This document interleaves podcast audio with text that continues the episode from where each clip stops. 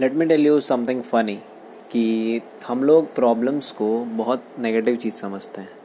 पर एक्चुअली दुनिया में जो भी बड़े बड़े लोग हैं, जो भी प्रोफेशनल्स हैं, उनका काम तो प्रॉब्लम्स पे ही चल रहा है साला। जैसे डॉक्टर्स हमें प्रॉब्लम होता है तो हम डॉक्टर्स के पास जाते हैं। लॉयर्स हमारी लाइफ में कुछ प्रॉब्लम्स आती हैं, कुछ लीगल प्रॉब्लम्स तो हम लॉयर्स के पास जाते हैं। इंजीनियर्स दुनिया में जितनी प्रॉब्लम्स है, उसको सिंप्लीफाई कर रहे हैं लॉयर्स तो problem is not bad but thing is how we approach it problem solving skills हमें होनी चाहिए और वो बहुत बड़ी स्किल है।